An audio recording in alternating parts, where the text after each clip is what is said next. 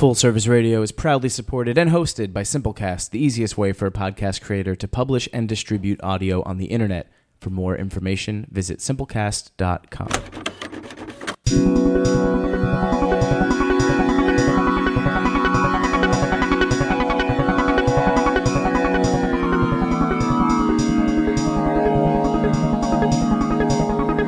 into Full Service Radio. Full service radio. Full service. Full service, full service. Full service radio.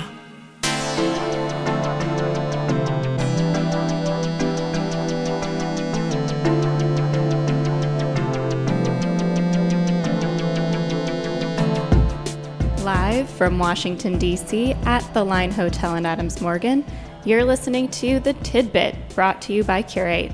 I'm your host and the CEO of Cureate, Kim Bryden. Do you run a small business or have dreams to start one? Here at The Tidbit, we've got your back. Each week, we talk through tidbits of knowledge around starting or running a small business with a food and beverage lens. Past episodes have included how to pitch an investor as a purpose driven business, how to register an LLC, or even blockchain and community banking. So if you haven't already, head over to iTunes, search the tidbit, and hit subscribe. We deliver these tidbits of knowledge to you every Tuesday for you to digest and enjoy. So I've been thinking a lot about storytelling, especially since starting the show. I have been thinking a ton about Cureate's message and how we communicate the ecosystem we're building between big and small business. And when someone introduces you to a group at a networking event or a social affair, what is that tidbit of information that your colleague shares about you and your business?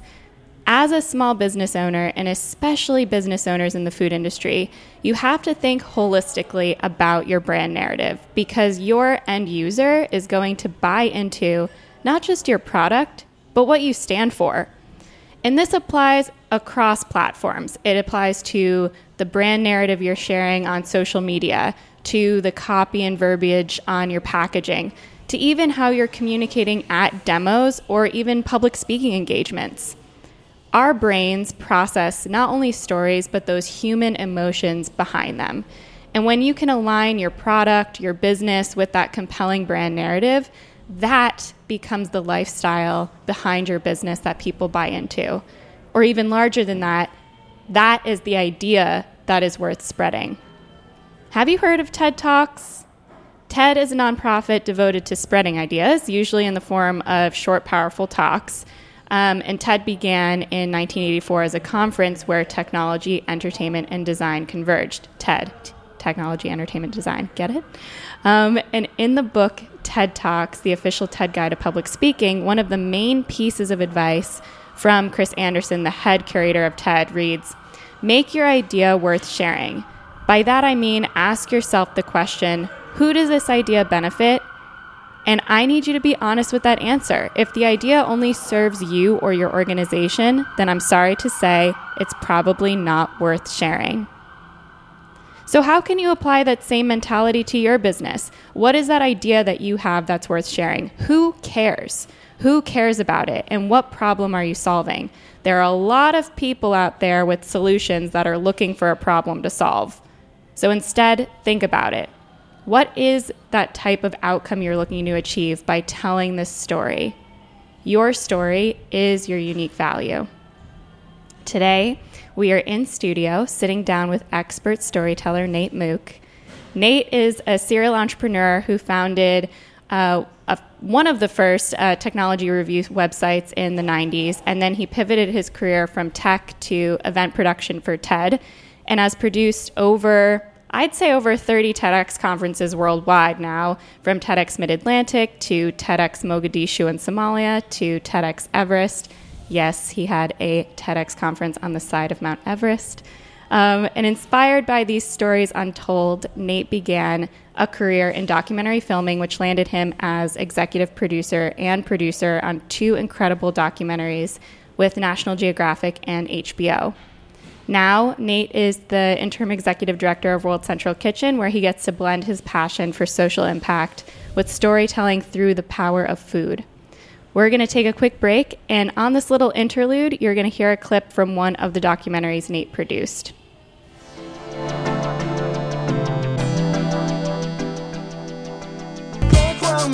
My name is Jose Andres. I am a chef, and I've traveled to countries all over the world in search of the best food and experiences. But nowhere has affected me as much as Haiti. And no one can show you Haiti like a chef can. We are going to show the world Haiti. Are you ready? Yeah, paradise and joy. I just share you can know. Mom enjoy. Mom trip Wow. And the one you are You're listening to The Tidbit live at the Line Hotel in Adams Morgan. You just heard a clip from Undiscovered Haiti with Jose Andres. We are sitting down with Nate Mook, the producer behind this film, and also the interim executive director at World Central Kitchen, TEDx organizer, and the person lucky enough to call me their partner. hey, Nate. Hello. Thanks for being here. Happy to be here. Thanks for having me. Nate, one of the traits I admire about you the most is your ability to complex problem solve. And most recently, this skill set of yours was tested as one of the first individuals on the ground with Chef Jose in Puerto Rico. And listener, if you don't know this already, Chef Jose is a staple, a pioneer in the food community here in Washington, D.C. He's also been recognized as Humanitarian of the Year by James Beard Foundation because, in part, of all of your work in Puerto Rico. So let's talk about this. You've now distributed over 3.6 million meals in Puerto Rico. And one of the key components, I would say, to activating this boots on the ground community support was through the power of social media and storytelling. So, can you tell us more about this? How were you able to ignite a community through storytelling? Or, as Jose may say, storytelling through the power of food. Sure. Yeah. So, um, I've known Jose for a number of years. Um, we've worked together on a number of projects, and um, he, the night before he was leaving down to Puerto Rico, he gave me a call and said, "Do I want to join him?" Um, you know, he knew that I had I'd done a lot of we'd done a lot of traveling together, and he knew that I you know could jump into a situation unplanned, not knowing what the outcome was going to be, and so. A few hours later, we were on a flight, a 4 a.m. flight down to uh, Florida, and then eventually on to San Juan, Puerto Rico, on one of the first uh, commercial flights to, to land after Hurricane Maria had left the island. And um, we didn't really know what to expect. We were going in thinking we'd be there for a few days. Uh, support with a little food, donate some money, see how we could help out. But of course, once we got there, we saw how much devastation there was. No electricity, no access to food. There were no grocery stores. A lot of folks didn't have running water, um, and so you know it, it really was was a situation that was on the brink of a humanitarian disaster because you know people can last for a couple of days with what they have in their house, but um, especially when you don't have refrigeration, you don't have stockpiles of food.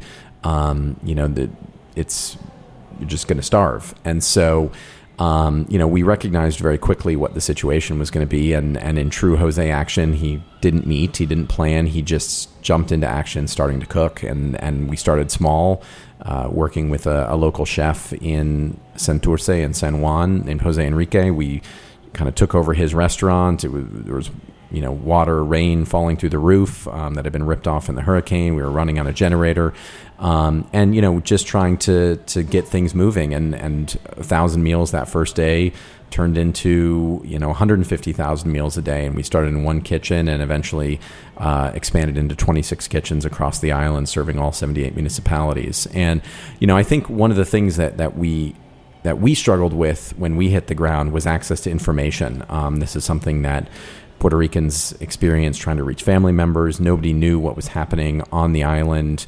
Communication was was cut off, and especially outside of the main the main cities. And so, you know, almost accidentally, but just part of I think the DNA who of who Jose is and who I am, we wanted to to share what was happening um, in real time. We didn't want to, um, you know, uh, just do some work and then write a write a report about it later. We wanted to show people what was going on and make them not only feel part of the response and see how they could potentially participate and support, or if they were donating, for example, what their money was going to, but but even more so than that, I think just the importance of um, of really letting people into what was happening on the ground, what the situation was in different communities, what were the challenges. You know, we didn't sugarcoat anything. We shared of our, our struggles, um, and and you know, it was not polished, but it was real. And I think uh, what ended up happening was people really connected with that. They felt like this was one of the few. Uh, outlets of, of reliable information that was coming out from the island. We were sending photos and, and video as much as possible with limited connectivity um, and every day, you know, dispatching new reports of what was happening on the ground, and, and it ended up building a movement. Uh, we went from 20 volunteers the first day, and in total, we've had over 20,000 people volunteer with us in Puerto Rico. Wow. Um, so, you know, I think it was really critical for, for building that that momentum because it enabled a way. Storytelling provides a way for people to really connect with what's happening and and feel like they're part of it, even if they can't be there physically. And and I think so. It was it was a real critical piece for building the support and the momentum, especially for a small organization like World Central Kitchen, which you know is is despite all of you know what we were able to accomplish in Puerto Rico is still is still tiny. Yeah, and I think uh, to your point, a lot of brands or corporations strive for um, a core value of transparency, and and really what it means to be transparent and authentic in storytelling is showing up and, and showing people behind the scenes, good, bad, ugly, but really putting that on display and you and you did that beautifully. Yeah, you know, I think it was a very different approach to humanitarian relief. I think traditionally um, you know, you donate your money, say to the Red Cross, the Salvation Army, or, or whoever. You don't really know where your money's going for, going towards. Um, you know, eventually you might get a report after the fact. You know, they'll probably write up some blog posts with some photos of what they've accomplished, but you don't really see what's going on. Um, and that leads to a lot of questions and a lot of criticisms and, and mismanagement and, and unfortunately corruption because there is not that that real sort of real time transparency into what's going on. And I think a lot of brands and, and corporations um, traditionally have been very scared of this because they feel like they need to have a polished front, that the, everything needs to go through multi levels of approval.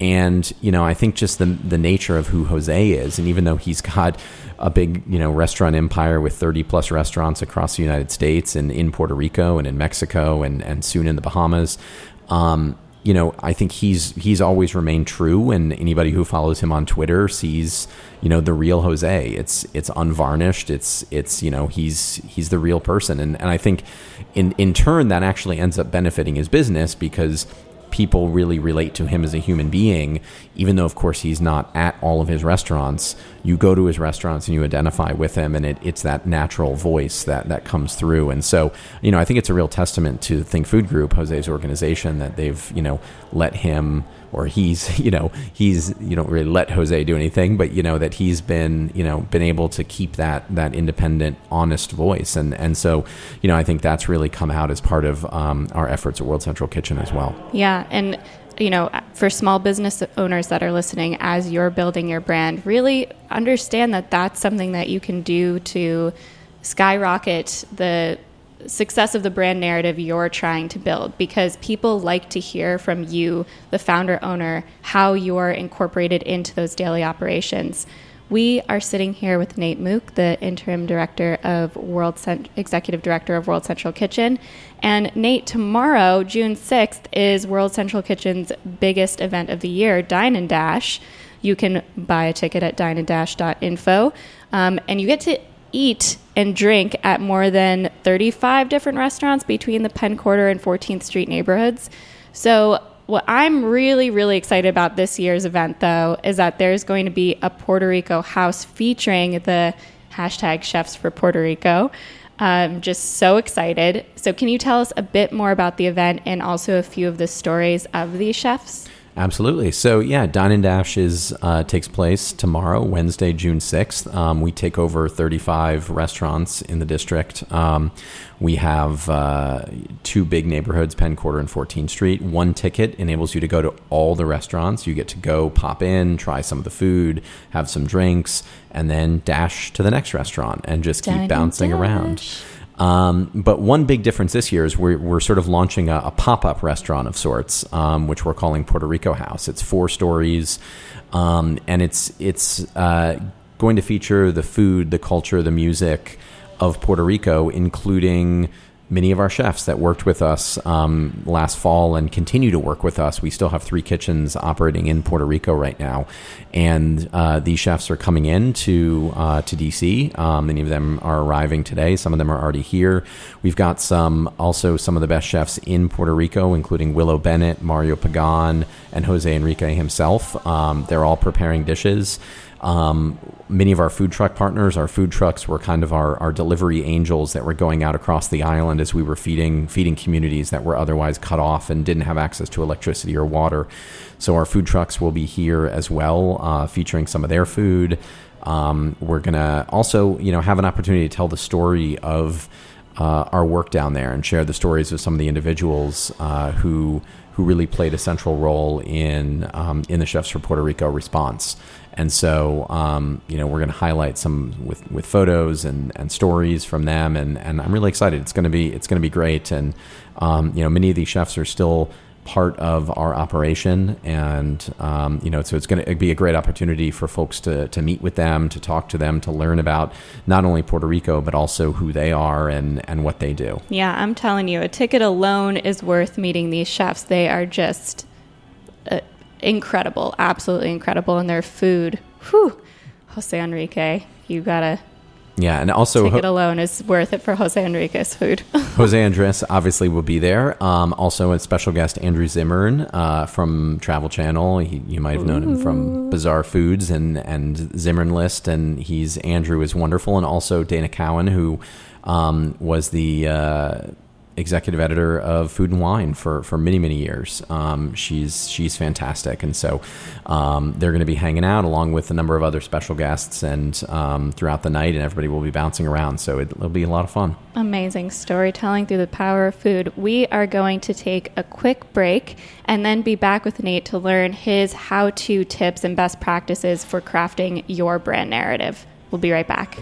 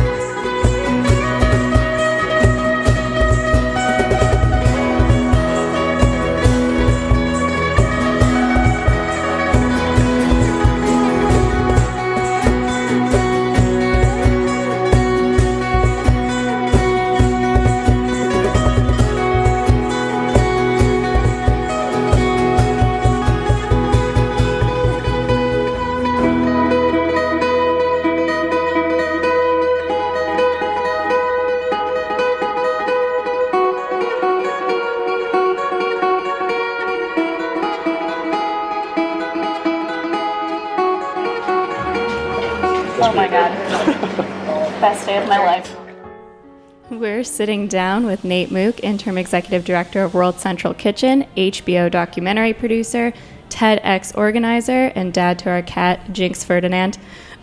you just listened to a track by an amazing band called City of the Sun in a short film titled Mini Bar by Jose Andres, A Day in the Life.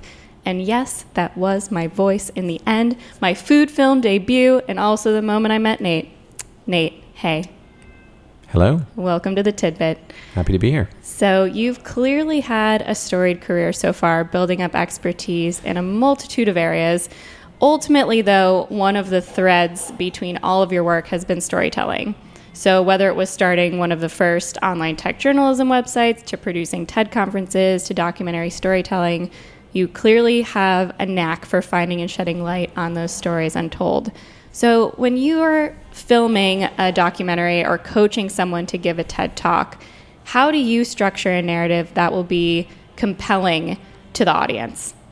Sure. So I think, you know, there's a lot of ways to approach it. And obviously, there's no single answer or single solution. But I do think that one of the key things, one of the things that I often tell people is um, to kind of flip yourself and put yourself in the audience's shoes and really try to think about it from their perspective. So often when we're trying to tell a story or share about our business or um, you know get a piece of information out there, we're often thinking about it as okay, how do I get what I have into some somebody else's brain? How do I you know it's it's really sort of it tends to be focused on yourself as the person telling the story.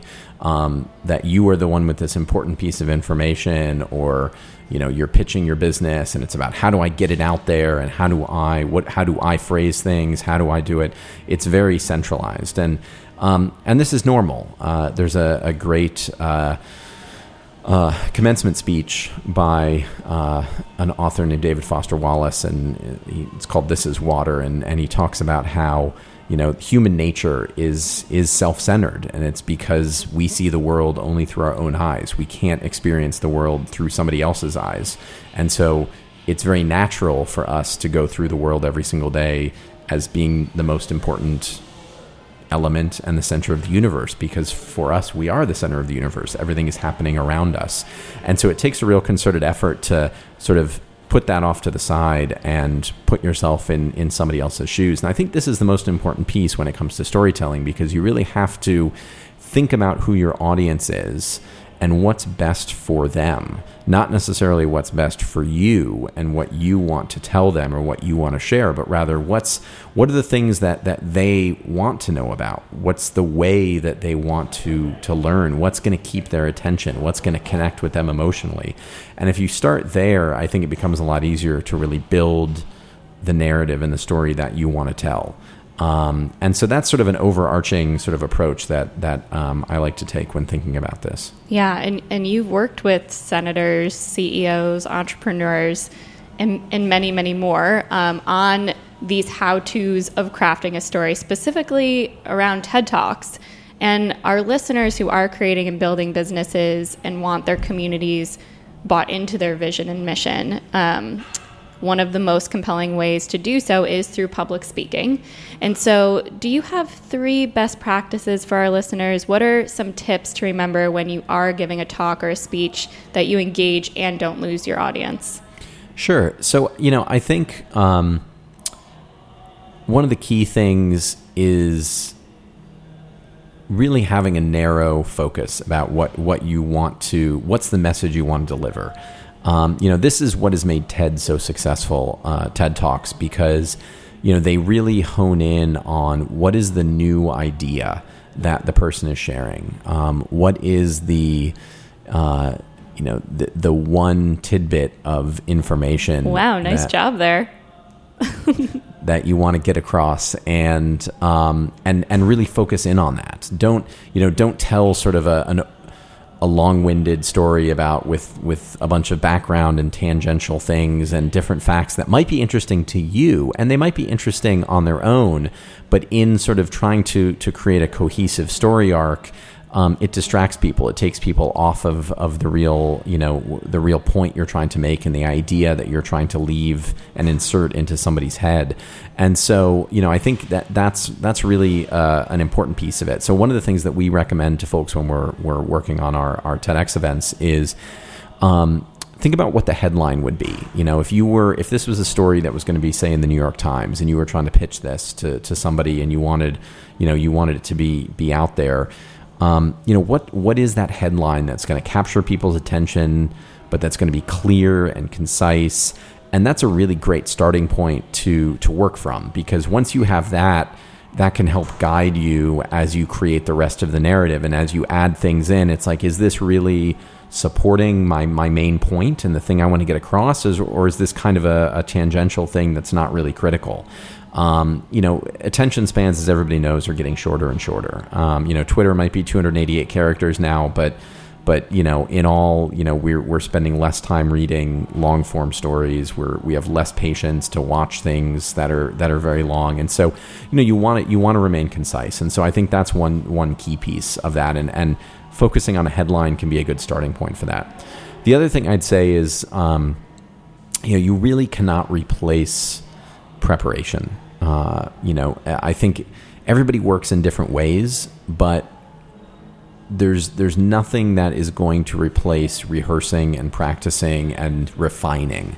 Um, it doesn't matter how experienced of a public speaker you are ultimately, um, or if you're if you're brand new. Uh, you really have to put in the time and the effort and the energy. And it can be awkward. I mean, especially in the early days of trying to figure out what it is and getting feedback and, you know, even standing in front of a mirror and reciting something. It can be really strange to, to do that. But the more you practice and the more you can refine, the more comfortable you get with it, the more natural it's going to sound, the better it's going to be. And there's no single approach to this. I mean, I think some people, like when they're crafting a story, they might end up writing out an entire speech or an entire talk word for word.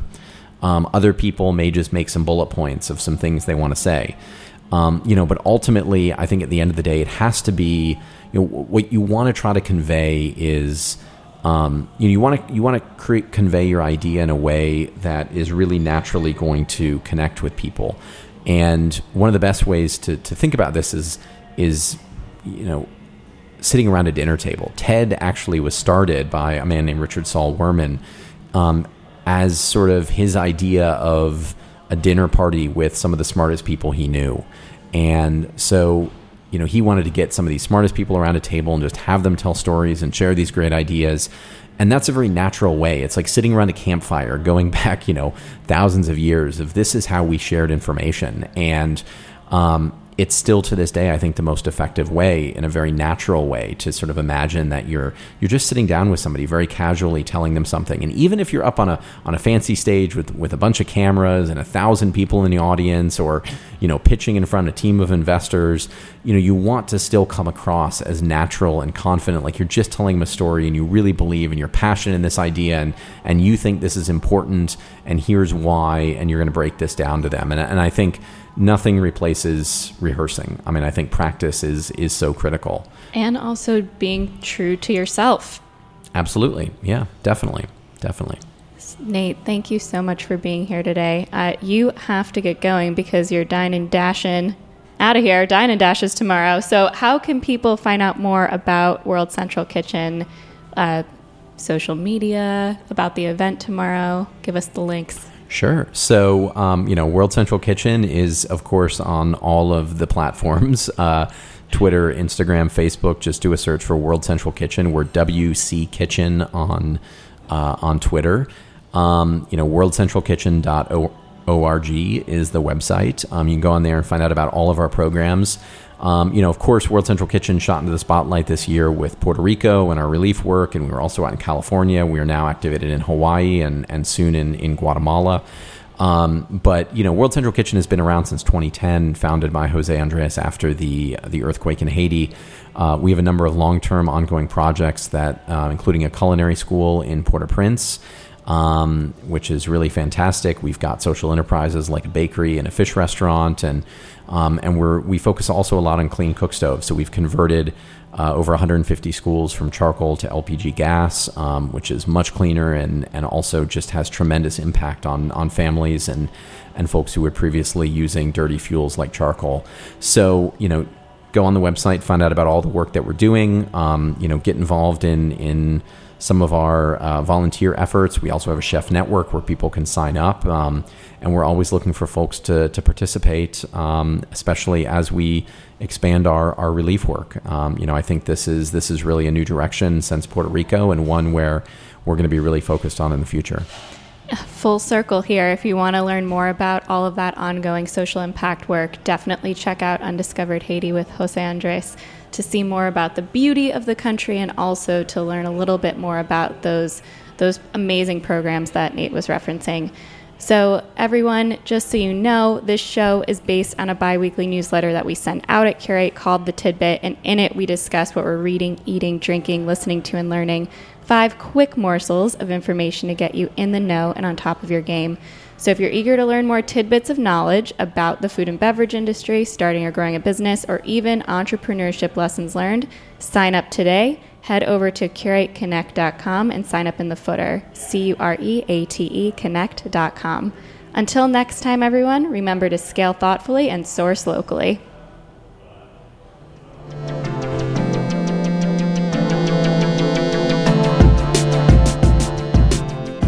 Thanks for listening to this program on Full Service Radio, broadcasting and recording from the Line Hotel in Adams Morgan, Washington, D.C.